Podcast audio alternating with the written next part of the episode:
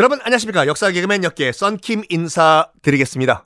출판사의 말에 따르면 4월 중순쯤에 어, 아마 이번 주에 출판사 말에 따르면은 뭐 썬킴의 거침없는 세계사 이제 그 시중에 이제 매대에 깔린다고 하는데 솔직히 뭐 저도 보고 싶어요. 제가 쓴 책이지만 저도 지금 눈앞에 없으니까 따끈따끈한 책. 아유, 네. 빨리 코로나에 끝나라. 그래야지 여러분들을 직접 제가 이건 약속드릴게요.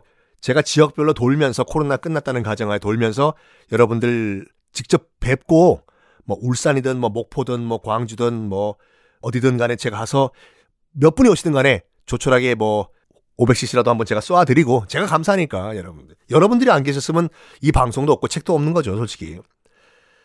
자 지난 시간에 여러분들 피엘로 가운데서도 가장 과격한 검은 9월단이 해서는 안 될 그 인질극을 벌였다 1972년도 아, 민헨 올림픽 이스라엘 선수촌 난입 어, 실패했어요. 검은 9월단이요. 검은 9월단이 실패를 했어요.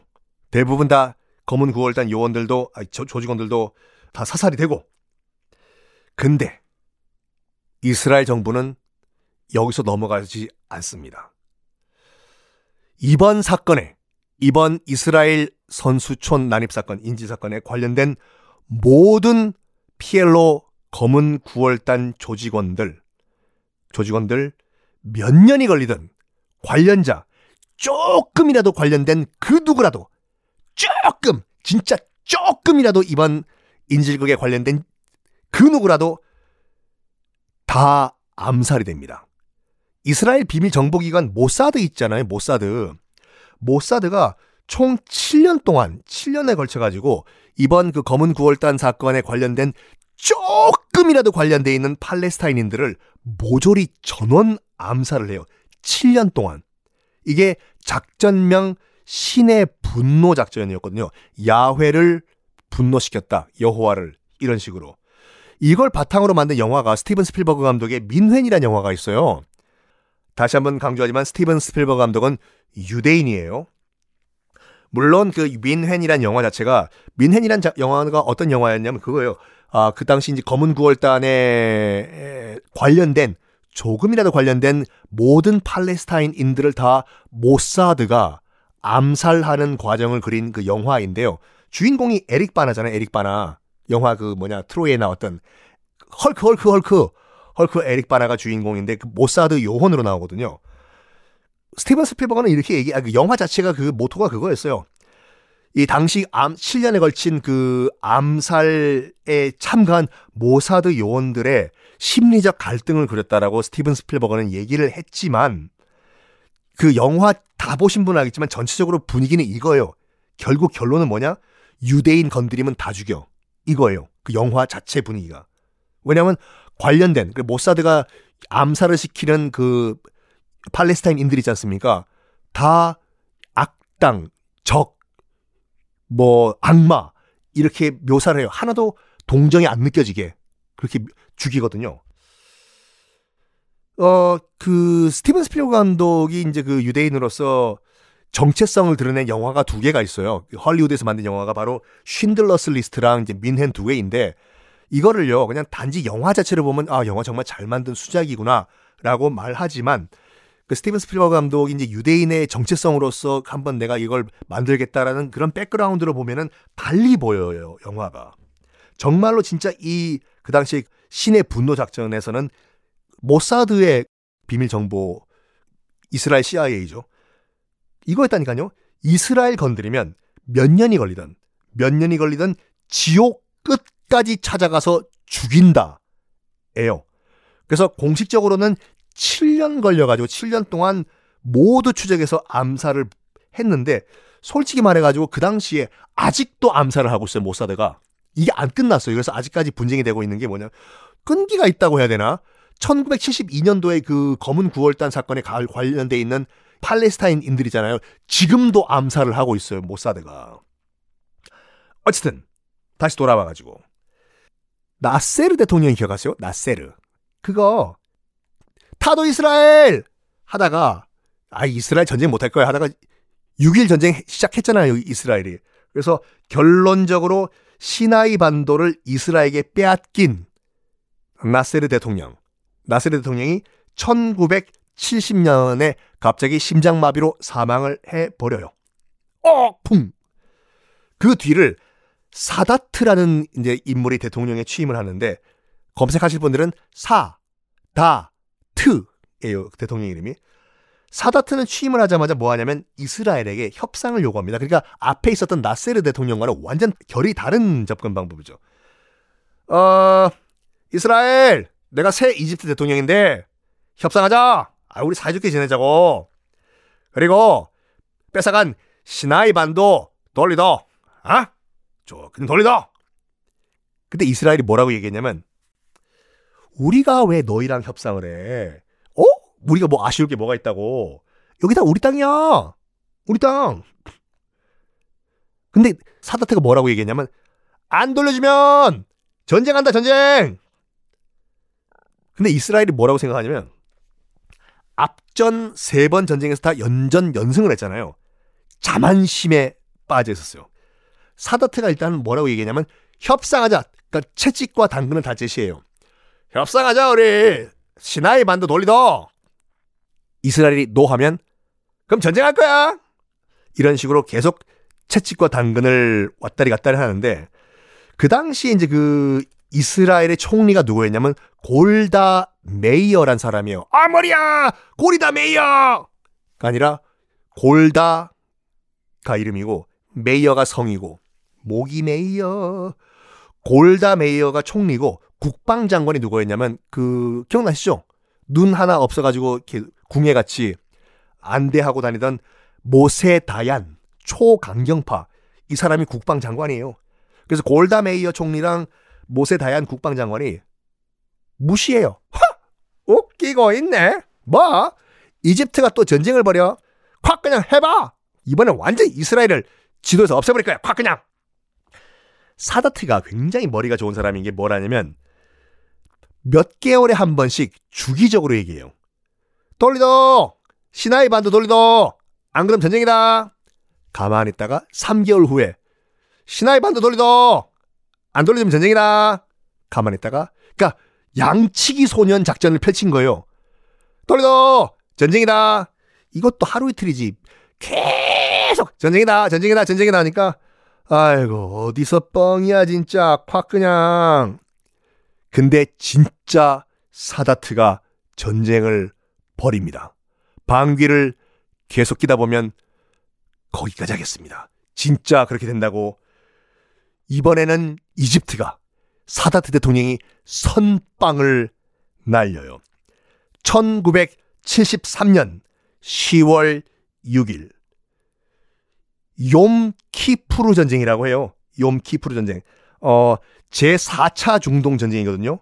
욤키푸르가 뭐냐면 그게 유대교에서 가장 중요시 여기는 최대의 휴일이에요. 이슬람교에서는 가장 중요한 그게 라마단이라고 있지 않습니까? 금식하고 음식 안 먹는 거. 이슬람에 라마단이 있다면 유대교에는 욤 키푸르라고 해서 속죄의 날. 이때는 다 뭐 쉬고 일도 안 하고 그냥 기도하고 그런 날이거든요. 이때 선빵을 날려요.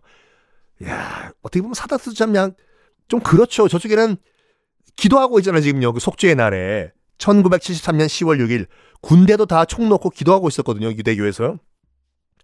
근데 정말 일을 갈았던 게 뭐냐면 공격했을 당시에 이집트는 또 라마단이었고요. 라마단.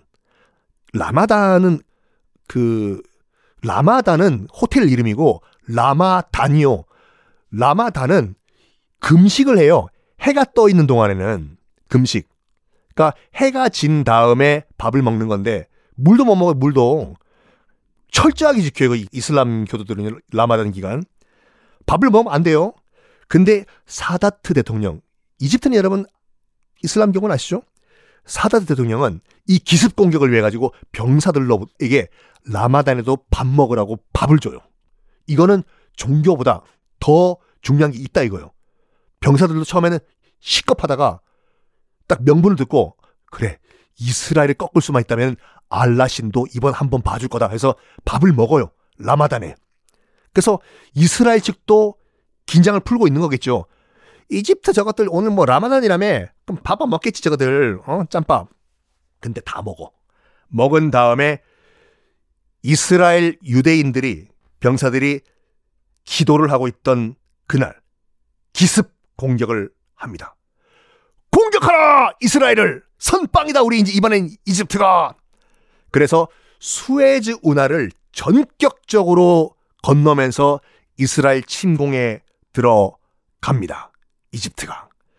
어, 그때 이제 그 이집트 같은, 아, 이스라엘 같은 경우에는 수에즈 운하 건너편은 이제 그 이지, 이스라엘 땅이에요. 뭘 하냐면 참 그 이집트 군을 참 만만하게 봤는지 진흙벽을 세워놨어요. 진흙벽. 우리 저 몽, 몽촌인가? 아, 그 몽촌은 반찬이고 저기 그 서울 거기 어디냐 잠실에 있는 아, 풍납토성 미안합니다. 그 같이 토성을 쌓아놓고 이 정도 진흙성 벽을 쌓아놓으면은 이집트 애들이 못 넘어올 거야. 아주 그냥 당나라 군사를 본 거예요 지금 이집트를요. 근데 이집트가 뭘 하냐면 야 저기 있는 이지, 이스라엘 병사가 쌓아놓은 진흙벽을 무너뜨려라! 어떻게 무너뜨리냐면 참 이 창의력이 뛰어난 이집트 병사가 있는데 마침 독일에서요. 이 소방 펌프, 고성능 소방 펌프를 수입을 했어요. 뭘 하냐면 나일강이 범람했을 때 물 빼려고 물 걱정을 마세요. 독일 자동 펌프 독일에서 최신식 소방 펌프를 그 수입을 해 놓은 상태였는데 이거를 가지고요.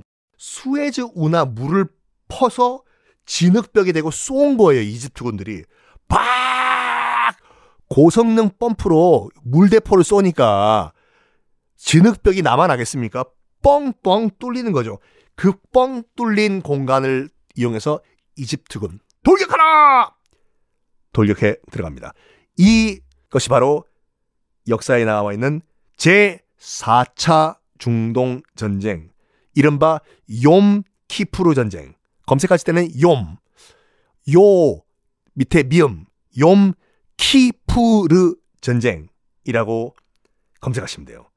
6일 전쟁의 보복이에요. 6일 전쟁의 보복. 기억하시겠지만 6일 전쟁은 400 몇 대가 넘는 이집트 공군기들 주차장에 주차돼 있는 상태에서 다 박살났잖아요. 공군력 다 박살나 버리고 그대로 갚아주겠다. 그대로 갚아주겠다. 어떻게 갚아주냐면 이집트군이 철저하게 이제 자기들이 먼저 선박 날리니까 철저하게 지대공 미사일을 준비를 해놔요. 이집트가 지대공 미사일. 당연히 이스라엘 입장에서는 이집트가 침공해 들어오면 공군기를 띄웠겠죠. 자, 이스라엘 공군기들 다 출동하라! 출동하자마자 다 좌표 찍어놨던 이집트의 지대공, 땅에서 하늘로 발사되는 지대공 미사일이 바로 발사하는 거. 그래서 이스라엘 공군기들이 순항고도라고 하죠. 활주로 에서 떠가지고 쭉쭉쭉쭉쭉쭉 올라가서 우리 저기 비행기 탈 때 이제 요즘 비행기도 못 타지만 대한항공이나 여객기 타면은 쭉 올라가다가 안전벨트 사인 띵 꺼지는 거 그게 이제 cruising altitude라고 해서 이제 순항고도인데 그거 올라가기 전에 다 박살 내 버리는 거예요. 이미 좌표가 다 찍혀 있어. 이스라엘 전투기들이요. 그래서 안가품이에요. 6일 전쟁의 안가품. 이스라엘 공군 괴멸을 당합니다. 똑같이 똑같이 똑같이. 이번에는 이스라엘이 어 점점 밀리는 게 어 이집트군이 옛날에 그 이집트군이 아니에요, 지금요. 계속 밀고 들어오고 또 가뜩이나 위에 있는 시리아, 뭐 요르단 등등등이 이제 사방에서 치고 들어오니까 준비가 안 되는 데 상태에서 싸운 거 아니에요, 지금. 얼마나 자만을 했으면은. 뭐야? 지금 이집트군이 지금 이 성스러운 이스라엘 땅으로 들어와? 들어온단 말이야? 풍전등화의 골다 메이어 총리. 뭐를 발사해라. 준비를 시켜요. 이스라엘 군에게 뭘 발사하라고 명령을 내릴까요? 다음 시간에 공개하겠습니다.